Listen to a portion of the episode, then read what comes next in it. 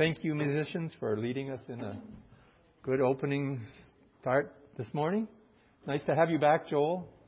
Good to, good to see you again. Thanks, Stan and Dave and Becky and Hannah. So I've titled my talk this morning, Caught and Released. That's from that last song we were just singing. We're free, free. So Rod, this isn't a fishing talk. So okay, just to, to not to disappoint you. And I don't know about if you can see this. Go back one slide just for a second. I don't know if you can see, but there's something wrong with that foot there. It just doesn't look right. anyway, so our ne- I want you to imagine this morning that you're a dog. Oh, that's crazy, isn't it? But you can be any dog you like to be. You could be a big dog or a little dog. You could be this cute little puppy up here on the screen. And you're in their backyard. The backyard is a wonderful place. It's just got so many neat things in it different sights, different sounds, different smells. You enjoy the backyard. And you can even chase things. And there's that squirrel, that neighborhood squirrel, pesky squirrel. I'm going to chase him. And you run, run, run, run, run after the squirrel and almost get him, and all of a sudden, ah, you're stopped, dead in your tracks. What happened? You turn around, oh, I forgot the leash. What would life be like in the backyard without the leash? So keep that in thought in mind as we go through this. So we're starting a mini series in this in the bigger series of the miracles of Jesus, and the series in this in the bigger series of the miracles of Jesus, and this is uh, chronic disabilities. So we've got together the three of us that are presenting this group, and we divide them up into three groups. So Steve's going to look at people with blindness. We're going to hear from Jim about people who are deaf, and I'm going to get us moving with this group of people that have mobility problems. I call them in medical speak neuroskeletal afflictions. So there are four miracles in this uh, group of people with mobility problems recorded in the Gospels. And, and I'm sure there were many other people who were healed of these sort of things in Jesus' uh, ministry. But these are the four that were recorded. And it's worth giving some thought as to thinking, well, why, why these four? What was the, what were the gospel writers trying to present when they recorded these four group of miracles? So I think our, our plan this morning is to try and identify what their purpose was in recording them. I'm going to focus on just three of them this morning because four is a miracle one too far, I think, and maybe even three is a bit of a heavy run. But we're going to try and look at three, and maybe we'll mention the fourth from if we have time. The first event we're going to look at is the well known Sunday school story of the man that was paralyzed and he was let down through the roof. And we've all heard that story since we were little, I think, if we grew up in a church. It's quite a neat story. And it's recorded in Matthew and Mark and Luke, and they all have their accounts of that. And it takes place in the town of Capernaum. Now, you remember that Capernaum is that small village on the north end of the Sea of Galilee. It's where Peter and Andrew and James and John lived. And it's where sort of Jesus made his base of operations for the for his Galilean ministry. It's uh, today is a pretty well explored archaeological site. And here's a picture. It's a bit dark for you, sorry, but that's a picture of the ruins at Capernaum, where the archaeologists have uncovered first century buildings, and that's sort of the street layout when Jesus walked there. And, uh, you know, the walls you can see were made of stone. They would have been taller at that time, but of course time has worn them down. And we don't see any roofs on there right now because they're long gone. Right now because they're long gone. The, the roof, if you can see that, this is a replica of a first century dwelling. And I don't know if you can really see in that picture, but there's the, the roof that was recreated. A log uh, rafters with sticks um, perpendicularly laid on top of those rafters. And on top of those sticks would be a layer of clay that would be hard. And that would keep the rain out. And it was also a useful place for, for other things. So, so they would use the roof for drying things and they would even sleep up there on hot summer nights. So there was usually a stairway going up to the roof somewhere so that you could use the roof as part of the uh, living space. And to tear apart the roof, you would mean to take apart those rafters, uh, or take apart the, the sticks and the clay and make a space between the rafters so you could lower someone through that narrow space. just so, yeah, the next slide, just so you know what I, I, I'm, I can relate to this guy on this med, bed that was lowered through. This is this is me doing something crazy. I'm the one on the on the snowbank there at the bottom, unable to walk, and uh, and maybe not quite miraculous, but all sort of things came together that day that were that were pretty neat.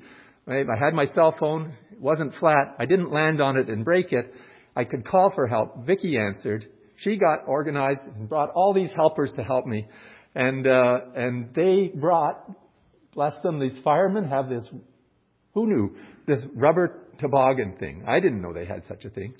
And uh, they put me on there, and then they slid me out through the bush. I was telling them, no, turn here, turn here, go there. But they took me up to where they could get help, and I could get to a healer. And so I know what it's like to be carried by four, five, six, seven, eight, eight guys. anyway, so that was quite the day. Well, let's start our story off. Mark chapter 2, verses 1 to 12 is the account I'm looking at. Um, and I say it's in Matthew and, and Luke as well. But so the, the story starts with Jesus coming back to Capernaum. He's been touring Galilee, and it's been quite a successful tour. He's become quite famous and well known. So he's staying at a house in Capernaum. People hear that he's there, and they start coming to the house where Jesus is. And being Jesus, he just starts to teach the people that come. And then more people come. And then more people come. And even a group of the, of the Bible teachers of the day, the teachers of the law, they come and they get into the room too. So the room is filling up and more people come. And eventually there's not any room for anybody else to get in the room. And the doorways are getting crowded. The windows are even packed by people listening to Jesus. And then through all that come four guys carrying a mat with a paralyzed man on it. And they want to see Jesus. They want to get this guy to Jesus. But there's no way. They can't get through. There's not even room for a child to sneak through between all the legs. You know how kids can weave through a, a crowd pretty neat, but there was no room. So how could four guys and a stretcher get in there? They must have been a bit discouraged. We can't get there. But then they thought, well, what about the roof? So they drag him up the steps. I, that must have been quite a ride up the steps. They, I'm glad my toboggan didn't go up the steps. But they up the, up the stairs and they start taking apart the clay and moving those sticks across. I wonder which one of them remembered to bring the rope. Or maybe they just found some there. Anyway, they tied on and they lower this mat down, down in front of Jesus. Perfect spot for the hole in the roof, by the way. They just got it right in front of Jesus. And Jesus is impressed by their determination and their faith that they think that he can help them. And he is he is impressed. And he looks down at this guy that's now in front of him, and he said, What is really unexpected? He said, Son, your sins are forgiven. Ah, I thought I was going to walk. Anyway, but the teachers of the law, they perked up their ears right away. He said, He just said he's forgiving sins. Only God can forgive sins. That's blasphemy. He's disrespecting God. This man is a sinner that's teaching. And, uh, and Jesus knew what they were thinking. And I think probably everybody in the room that could see their faces knew that they were angry and upset as well. So, but Jesus asked them a question. He says, What is easier, to say your sins are forgiven or to take up your bed and walk? So, to prove that he could do that, he says to the man, to prove that he had the authority to forgive sins, he says to this man in front of him, Stand up, pick up your mat, and go home. The man jumped up, picked up his mat, and elbowed his way through the crowd, and everybody was amazed. They'd never seen anything like this before. Flip over one chapter to Mark chapter 3, verses 1 to 6. Now we've moved to a different location. It's a synagogue. It's the Sabbath day, the Jewish day of, of rest as laid out by the law. And it's interesting that of these four miracles that I mentioned, three of them happen on the Sabbath day. So that might, that's of interest. But so this one is at the synagogue. Jesus comes into the synagogue, and sees there a man with a very deformed hand. Not a deformed ankle like the other guy had there on that picture, but a deformed hand. And he sees them. But he's also confronted by a group of enemies, these teachers of the law, these Bible teachers. They are there as well, watching to see what Jesus would do when he sees this man with a need. And their idea was that if, if he heals this man on the Sabbath, they can accuse him of Sabbath breaking, law breaking, of sin, and therefore discredit his ministry. Well, Jesus calls the man over to stand up in front of him so everybody can see. And then he asks the question to these guys that are, are, are planning his uh, demise. He says, Does the law permit good deeds on the Sabbath day, or is it a day for doing evil? Is this a day to save life or to destroy life? Yeah, they got the same answer you're getting to me. Nothing said. They were just quiet. They didn't say a word. And Jesus, Mark says, was both angry and sad because of their hardness of heart. They wouldn't even engage him in a discussion regarding their rigid interpretations of the law. So he says to the man in front of him, hold out your hand. That hand that he'd probably tried to keep hidden from, for most of his life because he was probably ashamed of it. He said, stretch out that hand. And as he did that, that hand was restored completely. We're not told of the audience reaction in this case, but the enemies of Jesus, they went out right away and started to plot how they might kill Jesus. Our next story is found in Luke chapter 13 verses 10 to 17. This is only recorded in Luke's Gospel and maybe not as well known. But here we are at another synagogue on another Sabbath day. This time Jesus is teaching in the synagogue. And he sees a woman who is bent double. And she's been that way for 18 years. If that patient came to our hospital, I would say she has ankylosing spondylitis which is a condition where the spine is fused in a bent uh, flex position. But Dr. Luke says that she has a spirit of infirmity. Jesus calls her over. And he says to her, You are set free from your infirmities. And he touched her, and she straightened up. The first time in 18 years, and she starts to praise God for that miraculous change in her life. But immediately she's rebuked, and the others there are rebuked by the leader of the synagogue, one of the another of the Bible teachers, the teachers of the law. And he begins quoting the Bible at her, and he says, You have six days to work, but you should rest on the seventh day, and no work should be done. Jesus looks at him and says, You're a hypocrite. You don't practice what you preach. You have an ox or, or a donkey. And this morning, probably you untied that donkey and you led that donkey to the water trough. So you released the donkey and took him to drink. And he says, Isn't it right this woman be released from Satan on the Sabbath? The enemies of Jesus were ashamed by that remark, but the people rejoiced. So, what were the purpose of these miracles that are recorded? Well, individuals were helped. These three people, and if we looked at the fourth one in John chapter 5, where another paralyzed man was healed as well, we would see that all of them lived changed lives after meeting Jesus, right? They all were better off. God was glorified. People praised God for these miracles.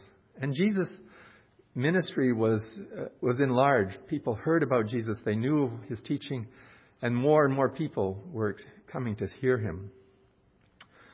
But what is the purpose for recording these specific miracles?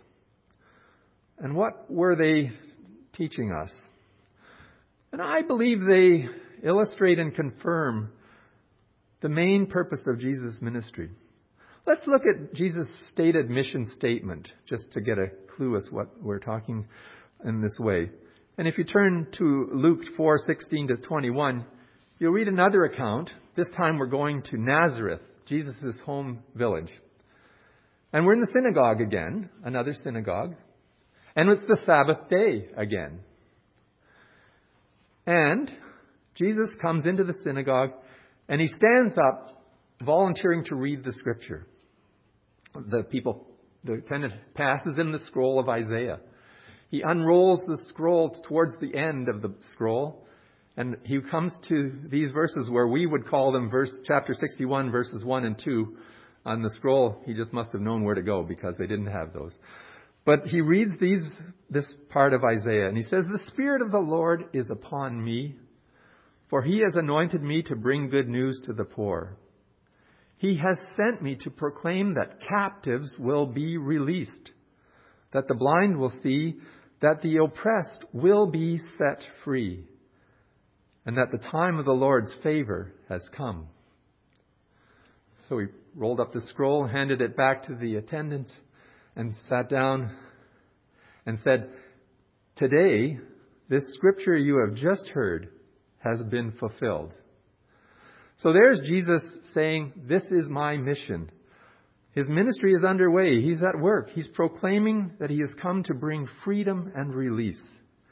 And I believe these miracles that we've just uh, read and heard about are the physical demonstration of a deeper spiritual reality that's taking place in the lives of people.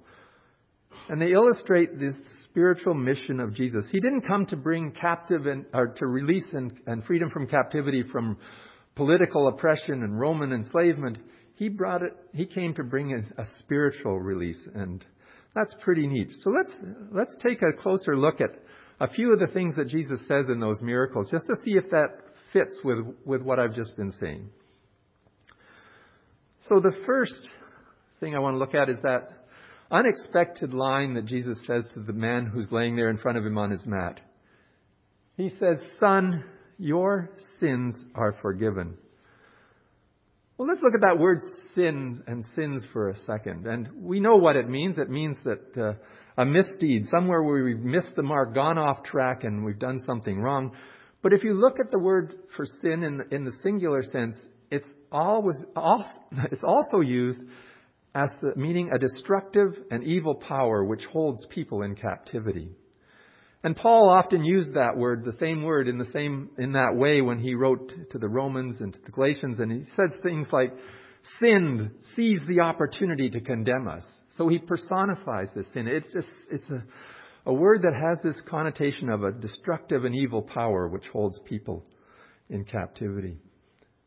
What about the word forgiven? We quickly read that word and we think, okay, the, those misdeeds that they've done have been taken care of.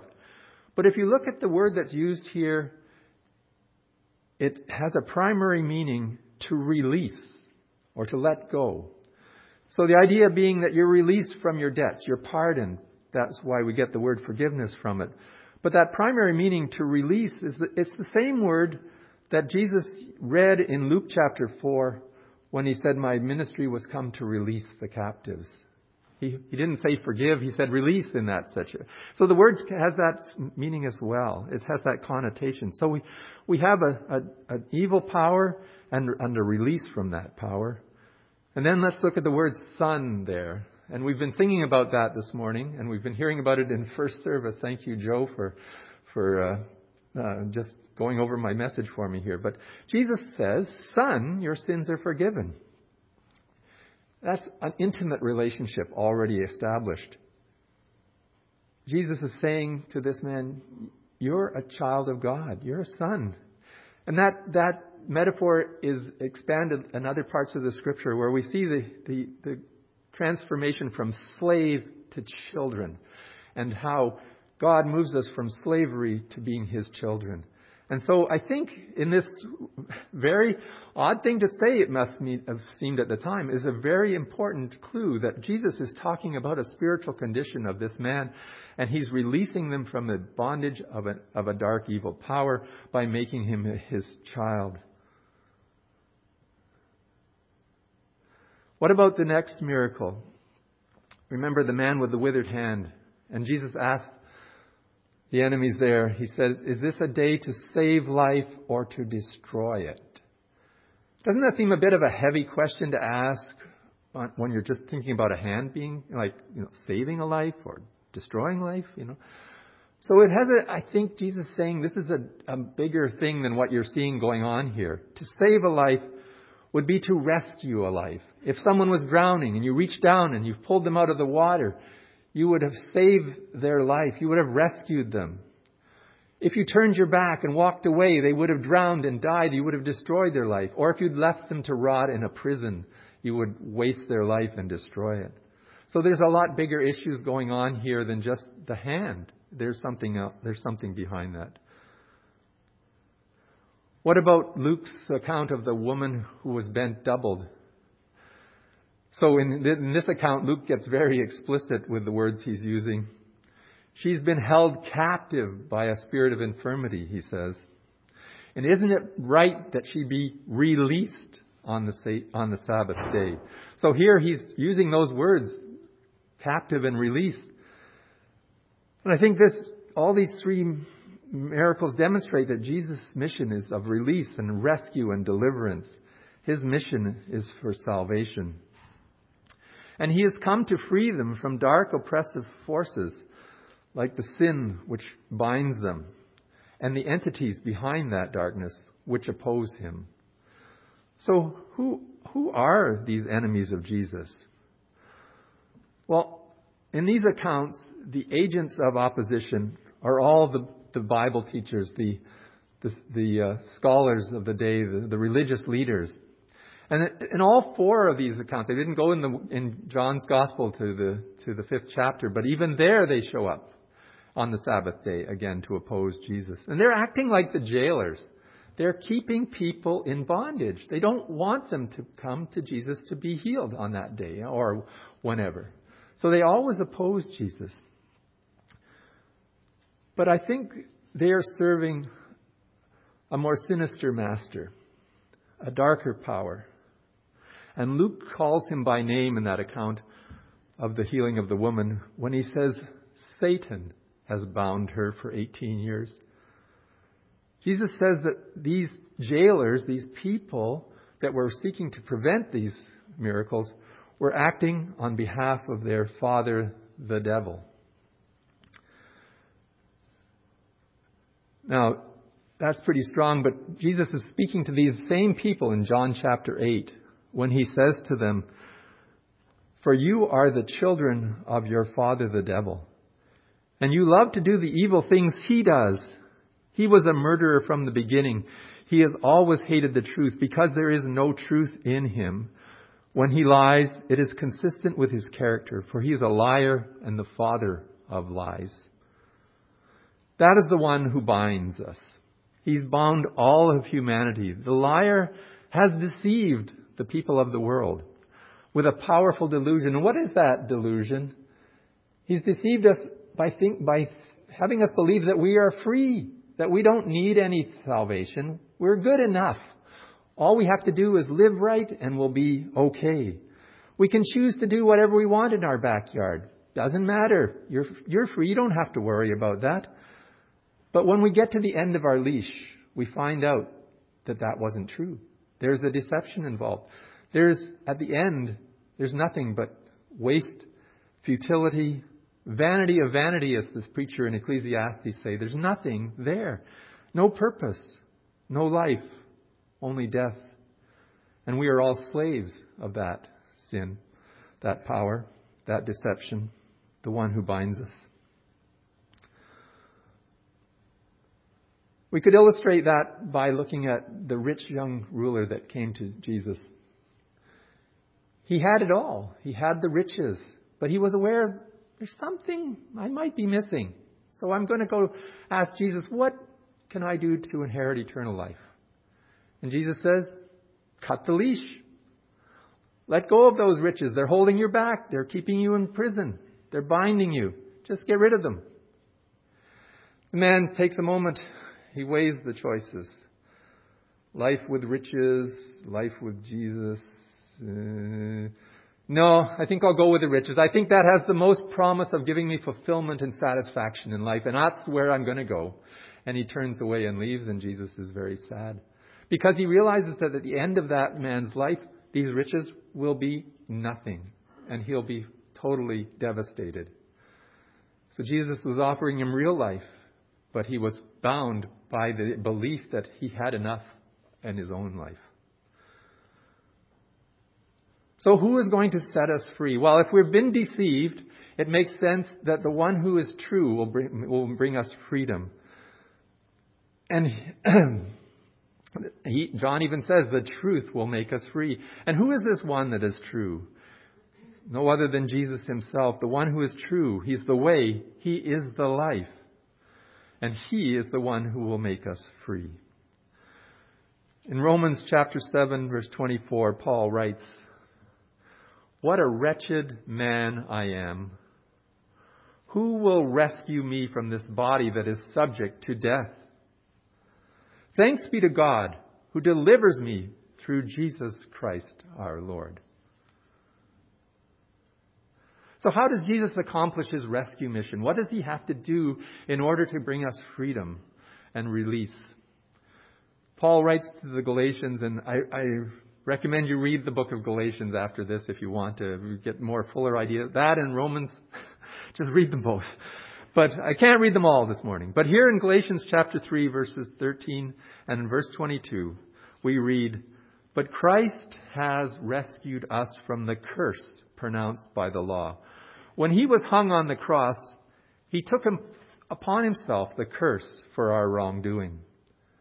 But the scriptures declare that we are all prisoners of sin, so we receive God's promise of freedom only by believing in Jesus Christ. Jesus took on himself that curse. He removed it from us. He purchased our freedom, our redemption, with his blood. By coming to him in trust and in faith, he releases us. He heals us. So what do we need to do? So we need to come to Jesus. Just like all of these people ended up in front of Jesus, so we need to be in front of Jesus. We need to recognize that we are at the end of our rope, the end of our lease. There's nothing we can do to escape. We have to give up our efforts of trying to do that. It's not going to get us anywhere. And, and the metaphor is further expanded in, in later in the scriptures when the idea that we have to sort of die because once you're dead, you're no longer bound by anything, right? So we have to die to this sin. But how do we do that? You know, that's not literal in the sense that we physically die, but we have to come to the end of ourselves and we have to give up our, our own life. We have to turn our life to Jesus. And, and in a sense, we die with Jesus as he is crucified on the cross. And then we can be raised to new life. We can be transformed. We can be healed and set free in the power of the resurrection that he has. So Paul explains it this way in, again in Romans chapter 6, verses 5. Since we have been united with him in his death, we will also be raised to life as he was. We know that our sinful selves were crucified with Christ so that sin might lose its power in our lives. We are no longer slaves to sin. Thank you for that song. For when we died with Christ, we were set free from the power of sin. This uh, reminded me of a movie that I watched recently on the life of Harriet Tubman. I don't know if you've known that. It's on Netflix if you want to watch Harriet. It's kind of, it's, I thought it was an interesting movie. But Harriet was born a slave in Maryland, I believe. And she was mistreated by her slave owner. And she desperately wanted freedom. So she set out to, to escape. The only problem was they chased after her, right? And they came and she was trapped. Here she was trying to escape, but her captors were on one end of the bridge and, and the other end of the bridge. At least this is how the movie portrayed it. I don't think this was quite the real life thing, but it was good in the movie. And, and so she's in the middle of this bridge and her captors are moving in on either side to get it. There's no way she's going to escape them. So she looks over the edge of the bridge and down beneath the bridge is a fast running river full of rapids and strong currents and white water. You know, jump in there and it's game over. But she looks at her captors and she sees them coming and she says, I will either have death or freedom and she throws herself off the bridge into the raging water below. Well, that river carries her actually to freedom. She almost drowns, but she makes it. And she's washed up on a shore. And she makes her way to Pennsylvania and Philadelphia. And once she crosses into Pennsylvania, she's in a free state and she's now free. She went through death to join to gain freedom. It's a picture of what we have to do. We have to cast ourselves into Jesus. We have to die to ourselves and we have to let Him bring us through to that route of escape. We cannot free ourselves. Jesus has that key. So, we're free. What do we do with our freedom? I think we have at least, I think, three choices. So we've been let off our leash. What are we going to do in the backyard now? What are we going to do with our freedom? So there's three choices, uh, I think. One is to turn back or just keep doing what we always did. You know, trying to live a good life, obey a bunch of rules. Know, keep trying to pretend that we are good enough, we can do it ourselves. And Paul says, don't do that. Don't do that. He says in Galatians chapter 5 verse 1, he says, So Christ has truly set us free. Now make sure you stay free and don't get tied up again in slavery to the law. Don't let the leash get put back on. What's another choice? Well, we're free. We've got the whole backyard and we can go beyond. We can do whatever we want. We can just lie here and relax or we can go off wherever we want and do whatever we want. And Paul says, no, that's not a good choice. He says in Galatians 5:13 he says, "But don't use your freedom to satisfy your sinful nature. Although we've been freed from sin, we still have that nature to sin. And he says, don't, don't use your freedom to indulge that nature. So what should we do? Paul says in the same verse, instead, use your freedom to serve one another in love. We're to live a life of loving service. And we, we love the one who liberated us. That's the one who we want to show our love to. We want to get to know him. We want to spend time with him. We want to be with him. We want to follow him. We also want to love those around us who we can also show his love. Back to Harriet Tubman's uh, life. Harriet was safe in Philadelphia. She had made it.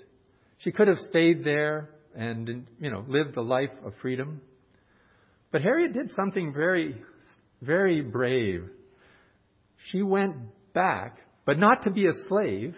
She went back into slave territory so that she could help other people escape slavery. And she didn't do that once. She did many trips in and brought many people out of slavery. So she was willing to invade the enemy territory to help people come out of that slavery back to freedom. And I think that's a picture of something that we can do too. We can be invaders of enemy territory, helping people to see that their need is a need of uh, truth and they need to be delivered from their bondage, even though they don't even know their bondage. It's interesting that her enemies and her friends gave Harriet the same nickname. They called her Moses. and as she led people to freedom, that was the name that stuck. And so we, we too need to use our freedom to build God's kingdom, bringing people the news of release, building people up, helping each other grow in our free state to learn to do what the Lord wants us to do. So let's uh, close at that time and we'll just have the team bring up another song. Thank you very much. And ask, uh, close in prayer at the end. Heavenly Father, we thank you. Indeed, you are good. May your goodness, your life, the freedom from slavery to sin, the forgiveness that we have received, may your very person empower each one of us to be messengers, messengers of your goodness, your love.